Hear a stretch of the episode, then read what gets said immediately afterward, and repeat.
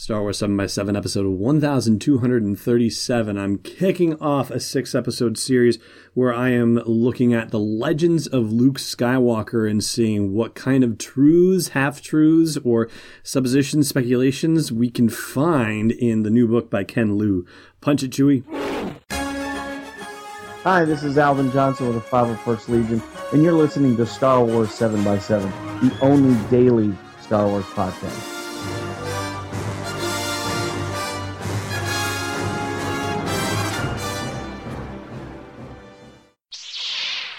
Hey, Rebel Rouser. Welcome to Star Wars 7x7. I'm your host, Allen Voivod, and first off, I want to say thanks to Disney Lucasfilm Press for sending me a copy of The Legends of Luke Skywalker, which is one of the novels in the big Journey to the Last Jedi publishing initiative.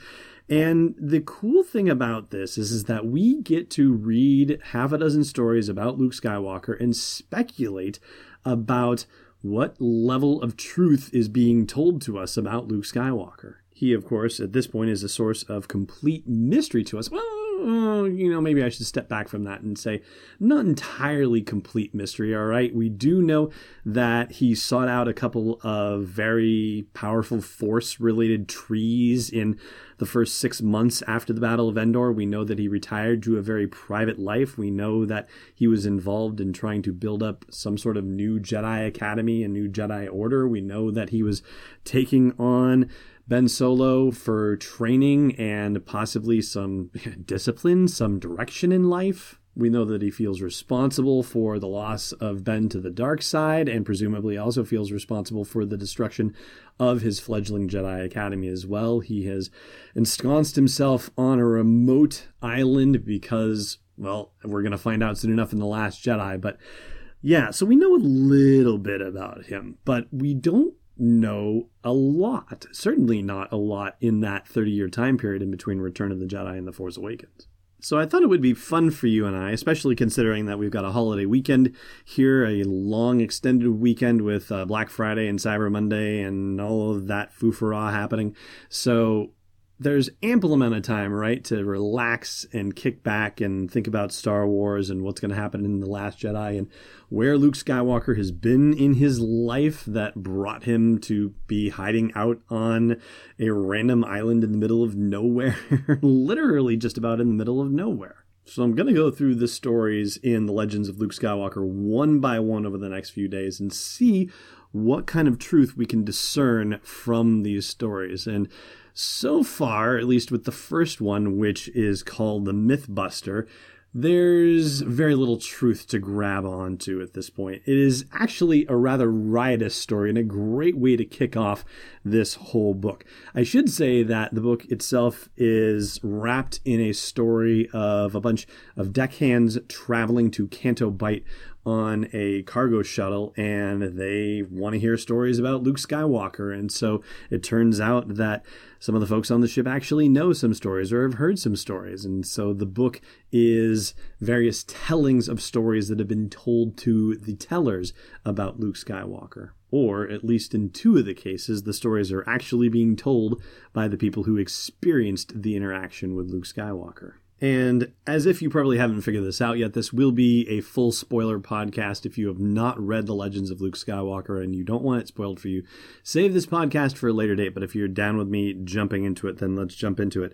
So, The Mythbuster is the story of a former Imperial officer who is at a smuggler's bar and telling stories of what really happened with the original Battle of Yavin and the band of rebels who helped cause the destruction of the Death Star. And it turns out that this person is a wicked conspiracy theorist and has concocted the most amazing justifications for the actual story of Star Wars. And some of them are, like I said, it's an absolutely riotous way of kicking things off. For example, he says that the destruction of Alderaan was staged, and everybody, of course, objects crazily to that. No, it wasn't staged. Of course, it was blown up. And he says, no, no, no it was blown up. I'm not saying that they didn't blow it up. I'm saying it didn't happen the way that everybody said it happened, that there actually was no Death Star and that it was a propaganda stunt to make everybody afraid, to make the Moffs and senators afraid,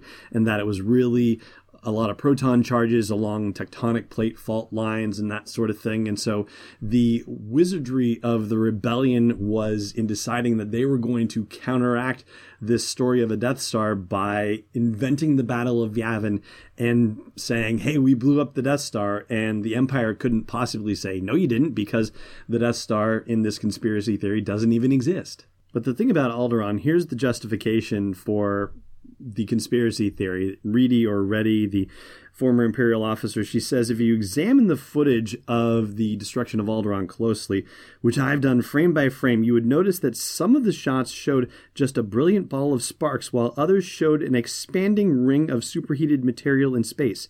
How could the same event have two different filmed versions? Clearly faked, unquote. And I thought this was a brilliant way to have fun with the original theatrical edition and the special edition of Star Wars. What a great wink and a nod to Star Wars fans with something like that. Absolutely fantastic. And this character Reddy has done her homework about Luke and his background. She says in the telling of her tale that Uh, as for his skills as a mechanic, we know from multiple sources he often went to Tosche Station on Tatooine for power converters. And there's somebody at the table listening to the story, who we'll get to in a minute, who says those things can be tricky. And he is interrupted by Reddy, who says, Not unless the kid was lazy any real mechanic can tell you that power converters for moisture farming equipment are designed to be rugged and easy to repair in the field.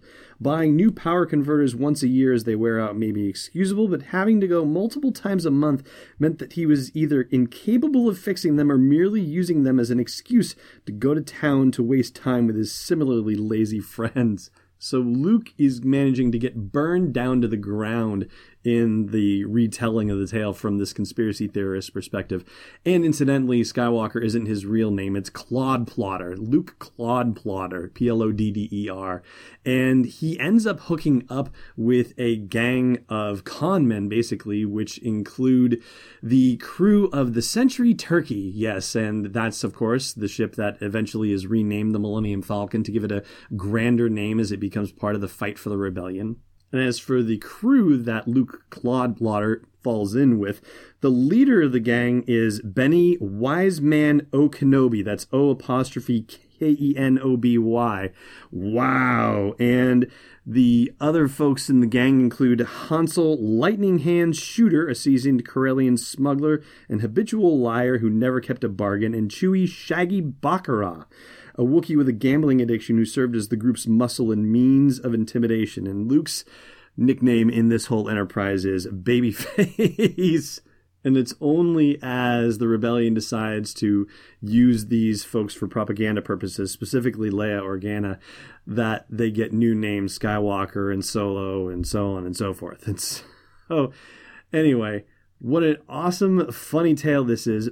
But, but the real twist with the whole Luke Skywalker thing doesn't happen until after this conspiracy theorist finishes her tale. And I'm going to explain that part after the break. Stay tuned. This episode is brought to you by Nissan and their Master the Drive sweepstakes going on now through November 27th. You can enter for the chance to win your own personalized ride inspired by Star Wars The Last Jedi. Plus, you and three friends could get tickets to the opening night screening of The Last Jedi at the world famous El Capitan Theater in Los Angeles and, and, a limited edition Executioner Trooper collectible helmet.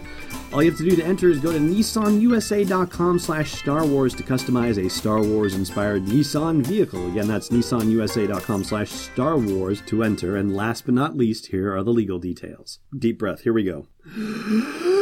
No purchase necessary. Contest ends November 27, 2017. You must be 18 years or older to enter. It's for residents of the 50 U.S. states and Washington, D.C. only. Entries, rules, and odds are at nissanusa.com slash Star Wars, and it's void where prohibited. Welcome back.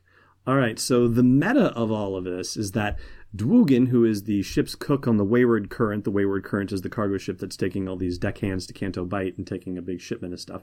So Dwoogan is the person who is telling this tale to the deckhands, is recounting this experience where Dwoogan was in a bar listening to Reedy share this wild conspiracy theory.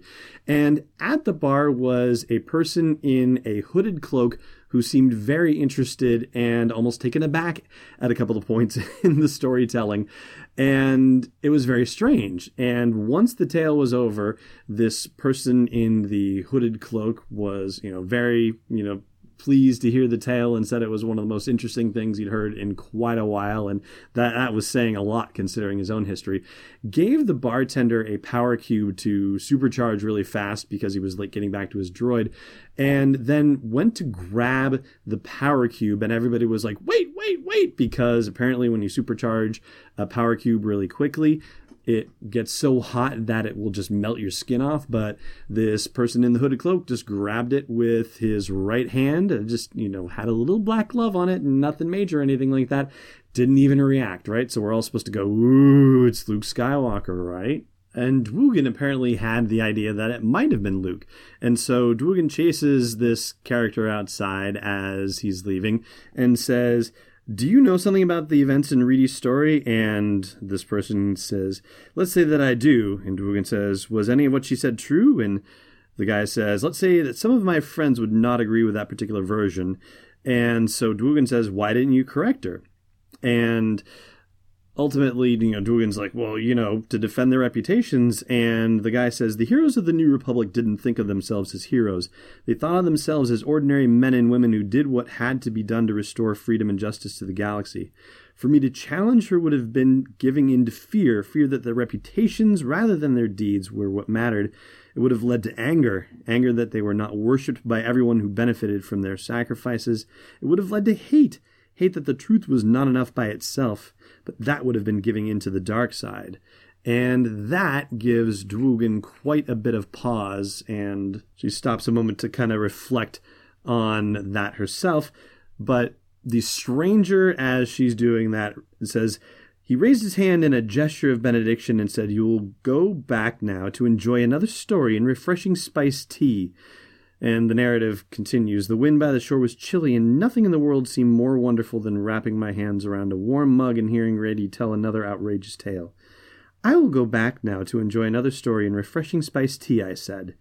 Then the narrative finishes. The man smiled, put up his hood, and walked away. So, of course, we're meant to think that it's Luke Skywalker and that he performed the Jedi mind trick on Dwoogan, but you know, the thing that doesn't sit right with me about that is is that I can't imagine that the Jedi mind trick works in such a way that the person would actually remember being told the thing that they are being told in the mind trick, right? Like the stormtrooper in Mos Eisley probably didn't say to himself, Oh, that old guy waved his hand at me and said, These aren't the droids you're looking for, right? Because if he went to tell his superiors that, he would be summarily shot, right? I mean, I don't think that's the way it works. not in the slightest, especially if it's supposed to be a Jedi mind trick. The trick is supposed to be that they don't know it's happening, right? It should just be their own idea. It shouldn't be one where they realize, oh, somebody suggested that to me. So, this is where we get into the question of how reliable are the storytellers in The Legends of Luke Skywalker. And in this particular case, I would say Dwoogan is fairly reliable overall, certainly just in the reportage of what Reedy's story was, you know, not claiming that it was actually true, but the elaboration on the Jedi mind trick makes it seem like that might have been added for embellished effect. But even as Reedy is telling the story, Dwoogan is reporting that the hooded man is saying things like, I guess I knew someone who would agree with you on that. And that is in reference to Luke hanging out with his lazy friends, right? So a line like that suggests a line specifically like, I guess I knew someone who would agree with you on that. That line suggests a certain level of intimacy with Luke's backstory. And it raises the question of what does the galaxy know about Luke's backstory?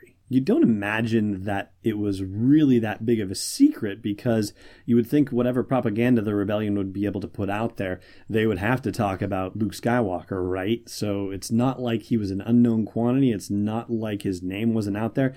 Chances are some sort of biographical stuff in there, it would have been there, like, you know, a farm boy raised on Tatooine you know, his poor uncle and aunt who were killed by stormtroopers in the whole story of the Death Star plans, like that would have to have been passed on and all that sort of thing. So you would think that the galaxy would be aware of at least that much information. So this hooded man saying, I guess I knew someone who would agree with you on that, certainly sounds like it could be Luke himself saying it, but mm, you know, that could also be embellishment by Dwoogan as well. So it occurred to me based on that last bit in the story where he's talking about how, you know, fear and hate and anger, all that stuff.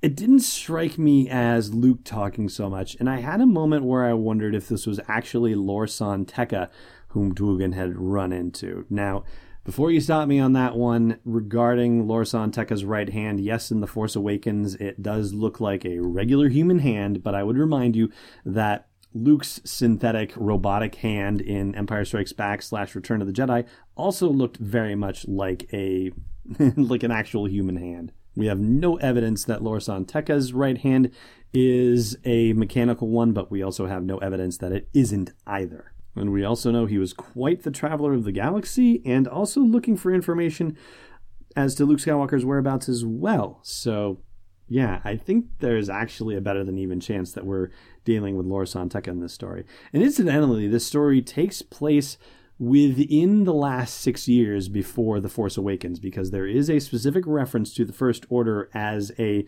galactic organization, a known galactic organization. And really, they didn't start coming out of the woodwork at all until the Bloodline novel by Claudia Gray. Like there was no mention of the First Order anywhere, and it was still a very secret and shadowy thing until the end of Bloodline when Leia finally said, "All right, we're you know breaking away from the Republic and we're organizing the Resistance to deal with this new thing, which seems to be the First Order." So, anyway, so this story actually takes place sometime within those six years. And again, my take I don't think this was Luke Skywalker that Dwoogan ran into, but I'd love to hear your theories on whether it is or isn't and why you think so. So please do share them at the comments of the blog post for this show's episode at sw7x7.com.